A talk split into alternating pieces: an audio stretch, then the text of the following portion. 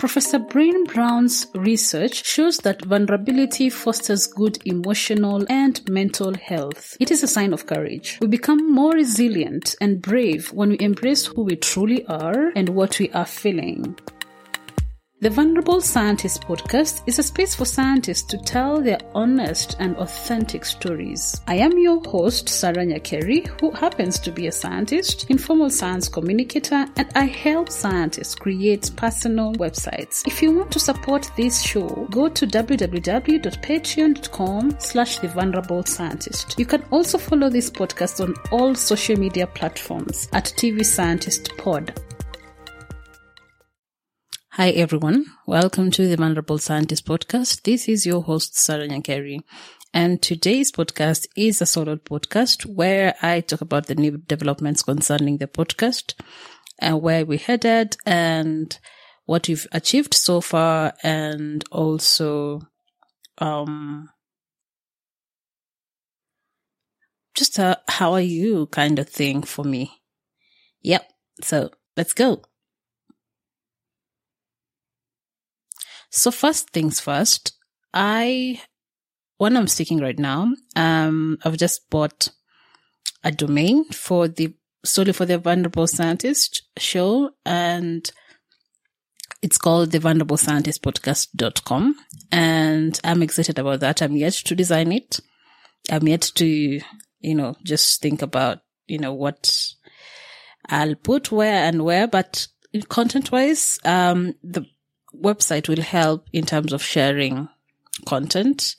Uh, that is the audio format. Um, people who don't have or are not, you know, people who like doing, have a specific app for themselves can always go to this website and just listen to the, um, audios that are there. Um, also the platform will help in putting transcripts there that will help in people who have different um, abilities or have different moods in terms of how they want to consume content can always read instead of listening to the content. Um, also, it will be a space to put profiles of the scientists that have been featured before so that it creates a kind of a database of the scientists that are there and what they are currently doing. Um, it will also be a space to share resources like uh, what um, scientists talk about, like links to whatever they say, or resources, or books, or hiking, whatever recommendations, or just anything that they talk about. And a listener is interested to know more about it, they can always get it on the resources um, space that I will have on the podcast website, I mean.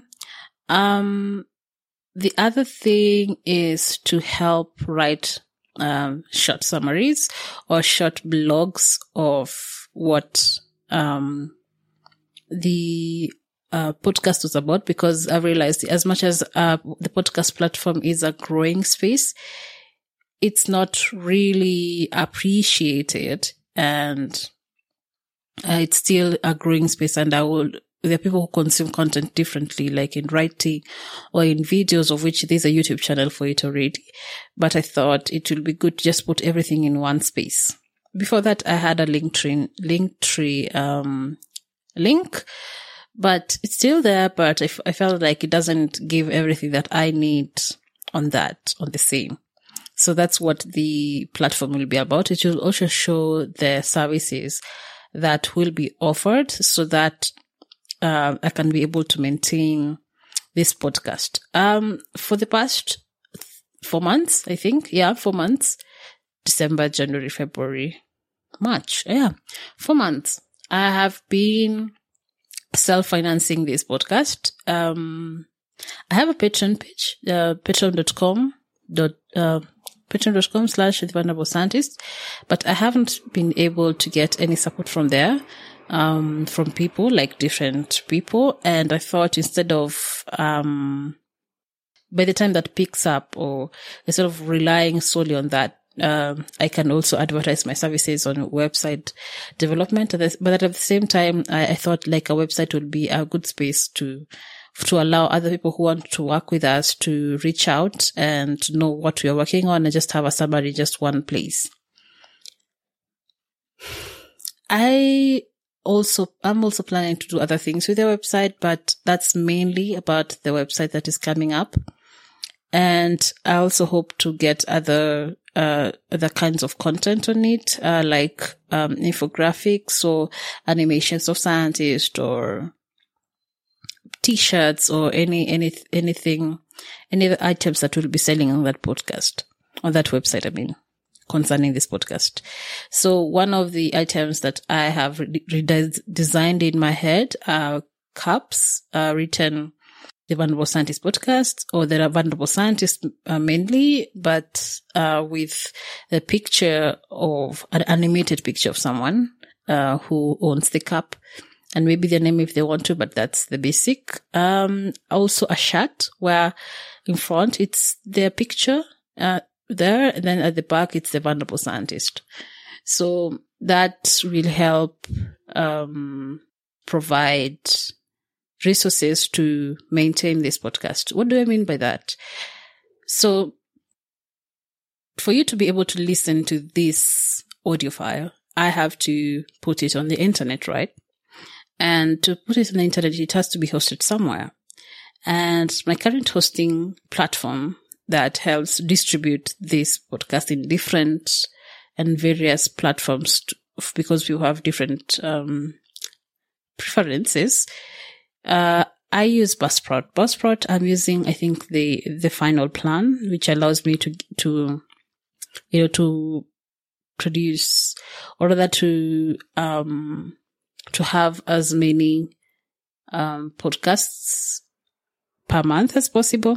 Yes, it doesn't give me everything that I need, but it's, it's the best for me right now because that's where the podcast is at. Um, and that requires money. Um, I pay about over 3,000 Kenyan shillings.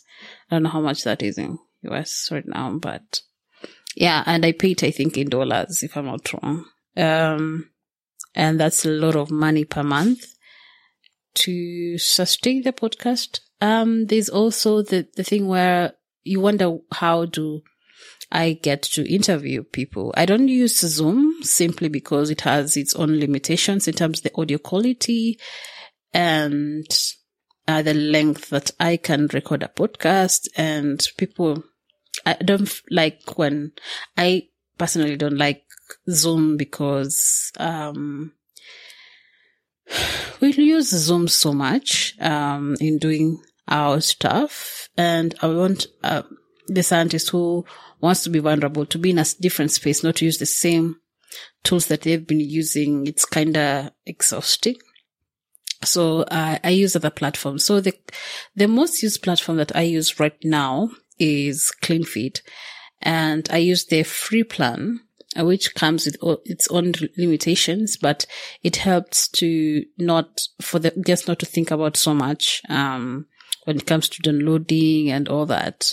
But it is a disadvantage on my side since, um, if anything happens to the internet and anything of which I also pay for the internet, just talking about that, I pay over 3000 for me to have a st- stable internet to do to upload the episodes and also to record and all the other things that come with podcast usage. But, um, just back to it. Um, if I lose, if something happens, I can easily lose the recording and have to start all over again. And you know, that comes with loss of authenticity. As you know, I don't know so much normally about the host and I like, like knowing the host together with everyone else so that it is as authentic as possible. It's not like people thought about what they're going to see. It's, it's more of, um, let's just talk. Let's just have a conversation. Let's just talk your heart, heart, heart, heart. Yes, heart out. And losing that recording always, um, devote, demotivates me and also demotivates the person who's coming. As much as I try to download, uh, sometimes I might lose some part of it and never know. So, uh, the other option that I use, um, so far is called Riverside, riverside.fm. Riverside is, there's a free plan, but there isn't much you can do it. Like I have already exhausted my free plan. So I usually use the pro plan, which is, I can't remember how much I use, but it is some, um, it is a lot of money, but currently now I am on the lowest plan, which is five, though it's not like it's just for the people who've been there before. It's five dollars a month and just to store the previous recordings that I have not been able to download yet. Um, but the ones that I've recorded, I can't download them since I have to pay for that for me to access. Now I'd have to up- upgrade again. Anyway, that's a whole other story. Um, so that's, that's, I think that's mainly that. Oh, of course, the website that I have just bought, that's a thousand shillings per year. That's not a lot of money, but the hosting also is 1500 and uh, that adds onto the cost. Um, I don't know how much I'll need more depending on how much content I put out there. Anyway, it's, it's a lot of things that comes with podcast production. Um, there's also the editing. The editing takes a lot of time. And that's why of recent I haven't been able to upload the podcast episodes that I have been able to record so far. I'm thankful for the people who came in and we have a, we had a discussion, but the editing is a lot of work. I have tried to source out, um, help concerning that from different sources, but that comes with cost. Um, that I don't think I want to discuss now, but there's a lot of cost that comes into editing an audio. There's a lot of work that goes into that. So since I solely mostly do that on my own, um, that takes a lot of my time. And if I'm to do this on a full-time basis, I need a space to do that in. That is a home and I can't, um, be doing nothing and hope to get rent for that space. So I need an upkeep for myself. Uh, and that is like paying me to do the editing instead of paying someone else who would be more costly than paying myself. Um, there's also the transcription. So, so far I've not been doing transcriptions, which is actually a very wrong thing to do in the internet space because not everybody is able to access your content. Someone who's deaf cannot access your content. Someone who has other things that makes them not being able to access audio at the current time, then they can't consume that content. So, um, there's that accessibility issue that comes with not having transcriptions or transcripts of the audio. Transcription comes with a lot. Um, there are, there are paid services to do that, but I would like to go the, like do the transcriptions on my own or, um, hire someone to do that. Um, or rather help me the pro- uh, production in terms of all these things that I've mentioned that will make me now concentrate on now hosting and not thinking about all these things that really drag me down. Um, and drag the podcast overall, overall it drags the podcast. So, uh, this, if, if you think about it, that's, that's a cost of over like bare minimum, like minimum cost of uh, over a hundred k, um, over a hundred k per month. Uh, that is a hundred Kenya shillings, hundred thousand Kenya shillings per month. That's a lot considering that I am not benefiting in terms of monetary value from the podcast. It's, this is the podcast platform. It's not like YouTube. Yes, Spotify pays, but with Spotify, it's not like the paying option, monetizing option is not in Kenya currently. And, um, these, this is a niche content. If you think about it, this is a very niche content. The kind of audience that we have here, um, is a very specific niche and it needs a lot of promotions for it to get a bigger audience so that it can be monetizable or rather its sponsors can come in and um, do that. Uh, plus, I'm not in a position to, sometimes I'm very skeptical about the kind of promotions that I want to make on this podcast because this is all about honesty. And if I'm attached to a certain company that looks good on paper, but later something wrong comes with it, of course, we'll be authentic enough to talk about it, but that taints the purpose of this podcast. So I would rather try to avoid that. But if I have to, I will, uh, just to keep this podcast moving. So, um, that, those are the current, um, things that have been happening concerning the production bit when it comes to the podcast and the money that comes with it. So I guess this is just to explain to someone who's who's willing to support this podcast on one way uh, or another, you are welcome to do that. Um, I'm I'm going to link a PayPal uh, in addition to the Patreon. I'm also going to uh, link my number as I get a Lipa na M-Pesa thing for the Kenyan users, Kenyan listeners, I mean. And I'm hoping that uh, I can get someone who will help me do this because doing it alone is a lot, especially um, when you don't have. If it's the full time thing, yes, it can be easier. But if it's part time, if I'm go- going to do other things, it's it's very difficult for me to do this, and I want I don't want to stop it. I really love uh, this piece. I really love what we're doing when it comes to science communication, where scientists come in and be vulnerable.